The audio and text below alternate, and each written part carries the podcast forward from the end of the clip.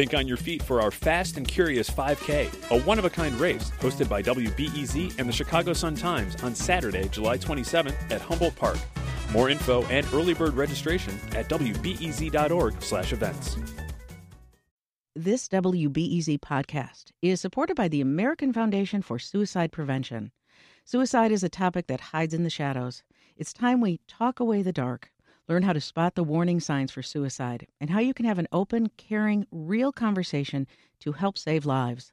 Visit the American Foundation for Suicide Prevention to watch the new short film and learn more at afsp.org slash talkawaythedark.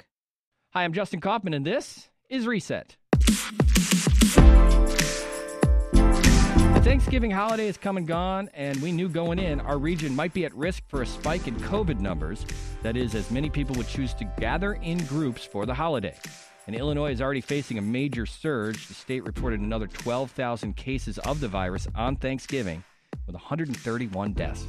So, what can we do to protect ourselves and others from the virus during this time? And what should we keep in mind as we head into the holiday season? Joining us now, as she does every Friday to answer your COVID 19 questions, is Dr. Mia Taormina. Hey, Justin. All right, how, how, how worried are you about a Thanksgiving surge? I'm absolutely worried. I mean, even the statistics in all of the surveys of individuals leading into the holiday basically showed that, you know, upwards of 50% of, of people had no plans to change their mm-hmm. Thanksgiving plans. So while I know we all have friends and family close to us that did take part in those alternative and scaled down Thanksgiving festivities, there are certainly many people who chose to continue to gather in groups. Yeah, and that's a concern. Uh, even if people are taking uh, socially distanced measures and and st- try, wearing masks, things like that, there's still a concern that even any group getting together is going to have some sort of spread.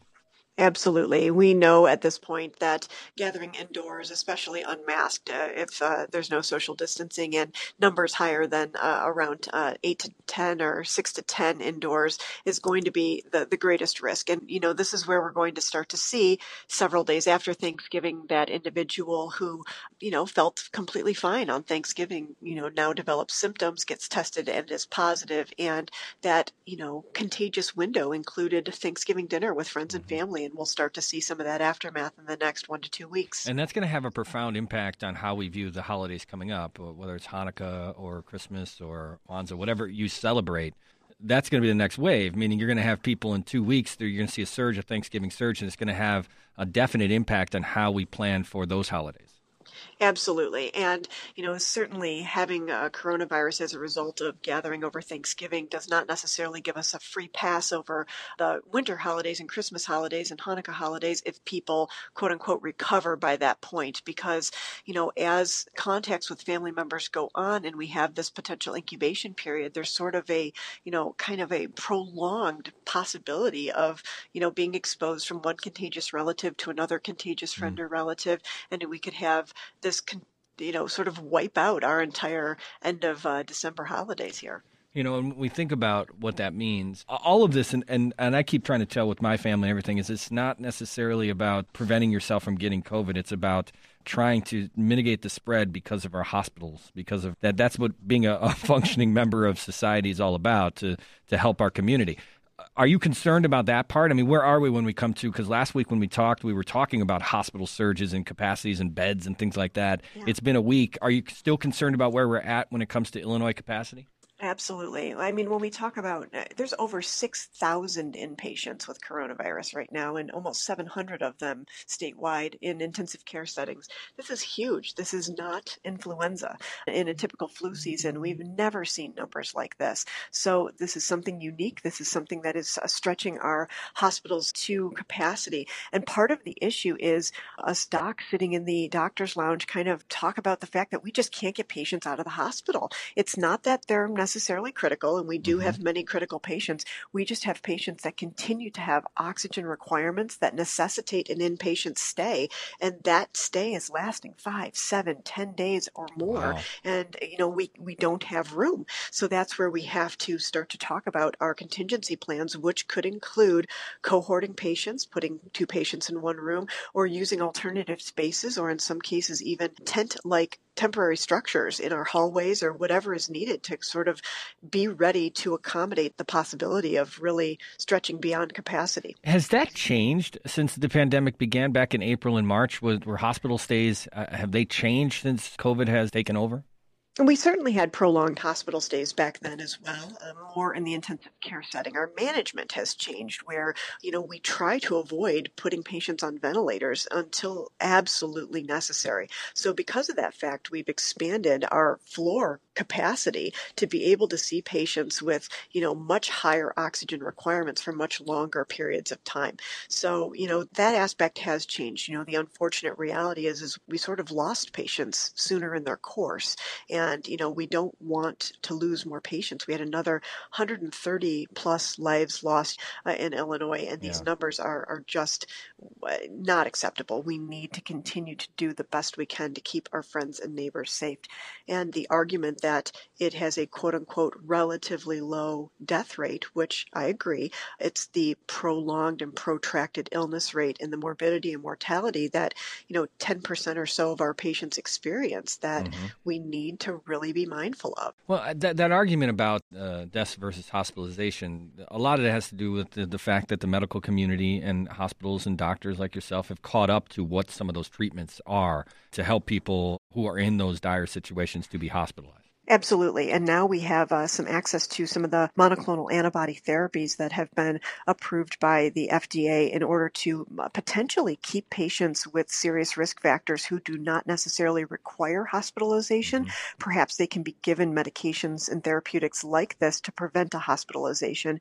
We're also working on really honing in on some supplements and other over the counter medications that can be used potentially to mitigate some of the symptoms as an outpatient and possibly even in a prophylactic or early use and, you know, seeing if we can keep people out of the hospital. Mm-hmm. Yeah.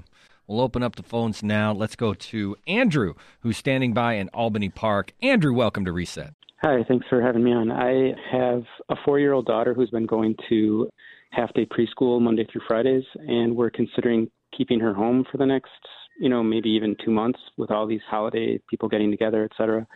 I was wondering if we should do that. And the second part of this is if we were to send her in, would there be any advantage to having her go two or three times a week as opposed to full time? Like, does it really make a difference? Well, great question, Andrew. What do you think, Doc? Yeah, these these are great questions. You know, my daughter's been in a sort of daycare environment which has expanded to have school age pods to facilitate e-learning, and there's ongoing conversations about closures that could potentially be a proactive strategy uh, because you know, these kids and families continue to gather and continue to travel in spite of recommendations otherwise. So, you know, we are in the stretch of time where we could have a higher risk of these kids becoming infected between the holidays coming up over the next month or so. And it's not unreasonable if you have the capacity to continue to consider keeping these kids home. That's not an unreasonable strategy. Daycares need to stay open and will stay open as best as they can through this time because they are an essential service. And, you know, certainly folks like myself who are uh, essential workers need to have that outlet. As far as reducing the frequency, sure, anytime your child is in a, a group setting less frequently than more frequently. There is that possibility of a less uh, lesser chance of an exposure. That being said, our daycare facilities are really using top-notch strategies with cleaning, and it's amazing how compliant these little mm. kids are with mask wearing. So they're doing the best they can, and it is a reasonably safe environment with mitigation strategies in place. Yeah, one of the byproducts for sure of this pandemic is they're cleaning these schools. That's a good thing. Uh, let's go from the northwest side and Albany Park to the southeast side in Pullman. Let's bring Phoebe in. Phoebe, welcome to Reset. Hello. Thank you both for your excellent reporting. Oh, um, so I did not travel for Thanksgiving, but I'm going back to campus out of state in January, and I'm wondering if we've seen any differences between flying versus taking the train. Mm. Because ordinarily I'd take Amtrak, where my sense is that I'll be exposed to a lot fewer people, but it is a much longer span of time that I will be exposed to those people. That's a great question, Phoebe. Thanks for the call.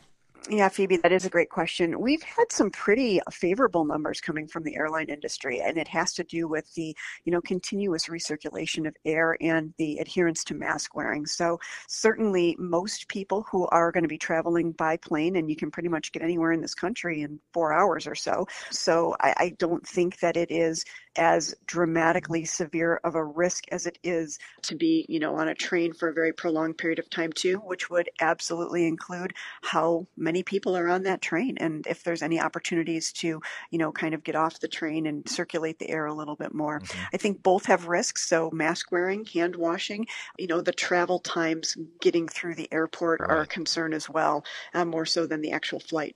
Yeah, uh, yeah, that's it. You could talk about all the technology you want on the plane it's about standing in line for security exactly. at O'Hare or or Amtrak as well. I mean, if you're at Union Station, things like that, that there's there's different you know places where people gather indoor that you got to think about. Thanks for the call, Phoebe. Let's head out to Morton Grove. Andrew's on the line. Uh, Andrew, welcome to Reset. Hi, thank you. Uh, so my question is, uh, my parents are in the late 80s, and they both tested positive this week mm. after having uh, mild symptoms last week.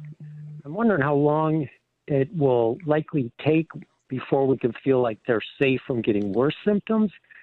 And I'm wondering what to tell my siblings who will probably take this as a way to loosen precautions with them. Uh, Dr. Taormina? Yep. yep. Oh boy, you know that that's a, a, lot. First of all, I hope your parents do well. Usually, if they started with their symptoms over a week ago, this is the sweet spot of when, if things are going to worsen, they tend to worsen. It's usually that second week, or you know, around days six, seven, eight, nine, ten, in that part. Now, your parents just testing positive this past week, even though they had symptoms sooner than that, as an out of an abundance of caution, I would regard their test day as day one, and they need to stay isolated at least 10 days. And in our seniors, we sometimes say 20 days out of an abundance of caution because they can sometimes shed active virus a little bit longer than a younger population or a non immunocompromised population. This is not a free pass for your, your siblings and for extended family members to interact with your parents, you know, without masks on and with, uh, without social distancing. While it is true that most people who have coronavirus will develop some protective antibodies, the last thing we want is to bring additional germs to someone who's just recovering from coronavirus. Even if they're feeling well and not breathing and not requiring oxygen and not having any breathing difficulties, they still could have a pneumonia. And getting mm, something right. like influenza or another virus on top of a recent COVID could potentially be life threatening. So please be respectful, be mindful, and let's take care of yeah. our seniors.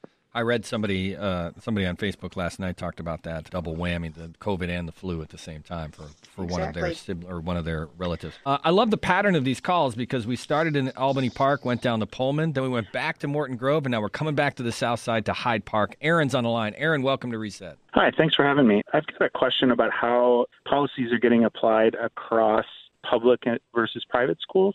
So it seems like several of the private schools are still being able to be open, and that's potentially inconsistent with the guidelines for the city. And and isn't that just increasing disparity across the community? Thanks for the call, Andrew. Yeah, Andrew, you know, we could we could have conversations for hours about uh, schooling. And I will say even as an infection specialist, I have maintained my status that our priority should be keeping our kids in school as much as possible yeah. and as safely as possible. And we absolutely are going to have disparities on the basis of socioeconomic levels and everything else in terms of, you know, facilitating getting these kids back in school, which just breaks my heart. You know, the recommendations that come through in the state are, you know, even with the surges and parameters and different metrics that are being used, at the end of the day, individual school districts have the final say. So they can determine if it is safe enough according to their metrics and their setup to allow these kids to be back in school in any capacity. And, you know, uh, for the most part, kids in these private and parochial schools do have access to full time in person. And there is the unfortunate reality that, that some of that has to do with mm-hmm. tuition. You know, and if we don't have tuition paying individuals, these schools are at risk for closure and losing some of their funding, unlike the public schools. Yeah. Um, so, so there is a disparity across the board, but fortunately, what we are seeing and we have to focus on is there's not a lot of lateral spread of this virus in schools. Yes, kids get sick. Yes, teachers get sick, but the vast majority of them are getting sick by exposures outside of the schools. And, you know, within the schools with mask wearing and social distancing, we are seeing a tremendous amount of success. Yeah, there you go. And obviously, we heard from the CPS saying that they're going to open back up in January and February, so they're following that guidance and that science as well before we uh, go back to the calls, the vaccines. So we mm-hmm. saw last week and, and, at the beginning of this week just more companies coming online saying the trials look good. We're going to get this out to the American people as fast as we can. What's your thought on distribution? Because we we've been we've been told like there's going to be this many, and then it came down to much less uh, percentage of available. Then we we're told it's going to be frontline responders, and there seems to be a lot of mixed messaging when it comes to the distribution of vaccines. Sure, it's a, huge, huge task. I mean, there's definitely, you know, millions of doses of vaccines that are ready to be distributed, and we're looking at around mid-December, the 11th, 12th, about that ballpark. But even then, I don't know uh, if myself as a frontline worker, if that means on December 12th, I'm going to be able to be mm-hmm. vaccinated. I hope that it's by the end of the year. So I think that the frontline workers and nursing home patients need to be at the top of the list. And when I say frontline workers, I don't necessarily mean just patient care individuals. There are certainly folks that work in industries that are very needed on the front lines that are going to be very close to the top of the list to receiving these vaccines as well. It looks like Pfizer's vaccine is going to be one of the, the first to be distributed. Moderna is going to be shortly afterwards. Yeah. We've had some ups and downs in the reporting from AstraZeneca's vaccine uh, in the dosing and administration with yeah, some hiccups along the way. Yeah. But, you know, part of the issue too with Pfizer and Moderna's vaccines are the storage necessities at these really, really cold temperatures temperatures. And because of that, you know, we can't necessarily distribute to a site that doesn't have the capacity to store these properly. So that all needs to be taken into account as well. So it's going to be quite the feat with certainly some bumps along the way. But yeah. once we can get the ball rolling, we can, you know, vaccinate just tens of thousands and onward and upward as we approach the end of the year. All right, let's get one more call in real quick here. Let's get Ken, who's in Springfield. Ken, welcome to Reset. Hey, how you guys doing today? Good, good. What's your what's your question for Dr. Taormina? So my question is, I'm a pharmacist actually, and I get calls almost daily now of patients asking for different over-the-counter therapies that could be used to kind of mitigate some of the symptoms they're having. Uh, from my kind of preliminary search, there wasn't too much data, and you kind of touched on some of the over-the-counter therapies we could be using. I was wondering if you could just go into some of that, please. Great. Thank you so much for the call. Quickly there, Dr. Taormina. Yeah, accrediting a collaboration here at DuPage Medical Group, we actually came forward with an outpatient strategy involving using vitamin C, iron, vitamin D, famotidine, which is over-the-counter mm. Pepcid, and then where the strongest data is, it is with the use of aspirin. All of those things, even at uh, over-the-counter availability, please discuss with your doctor regarding use of any of these medications, right. even over-the-counter medications, so that we can make sure that they don't interact with your regular meds and that they're at safe doses. But there are several uh, that are being used. And that's Reset for today. We'll be back on Monday. That's the uh, end of my tenure here at WBEZ as the host. It was interim, of course. Coming up, Susie Ann's got you next week. And then Sasha Ann Simons will be the permanent host, taking over in a couple weeks. Very happy to have her. I'm looking forward to listening to her as the host of Reset. I'm Justin Kaufmann. Thanks for listening. We'll check you back here tomorrow.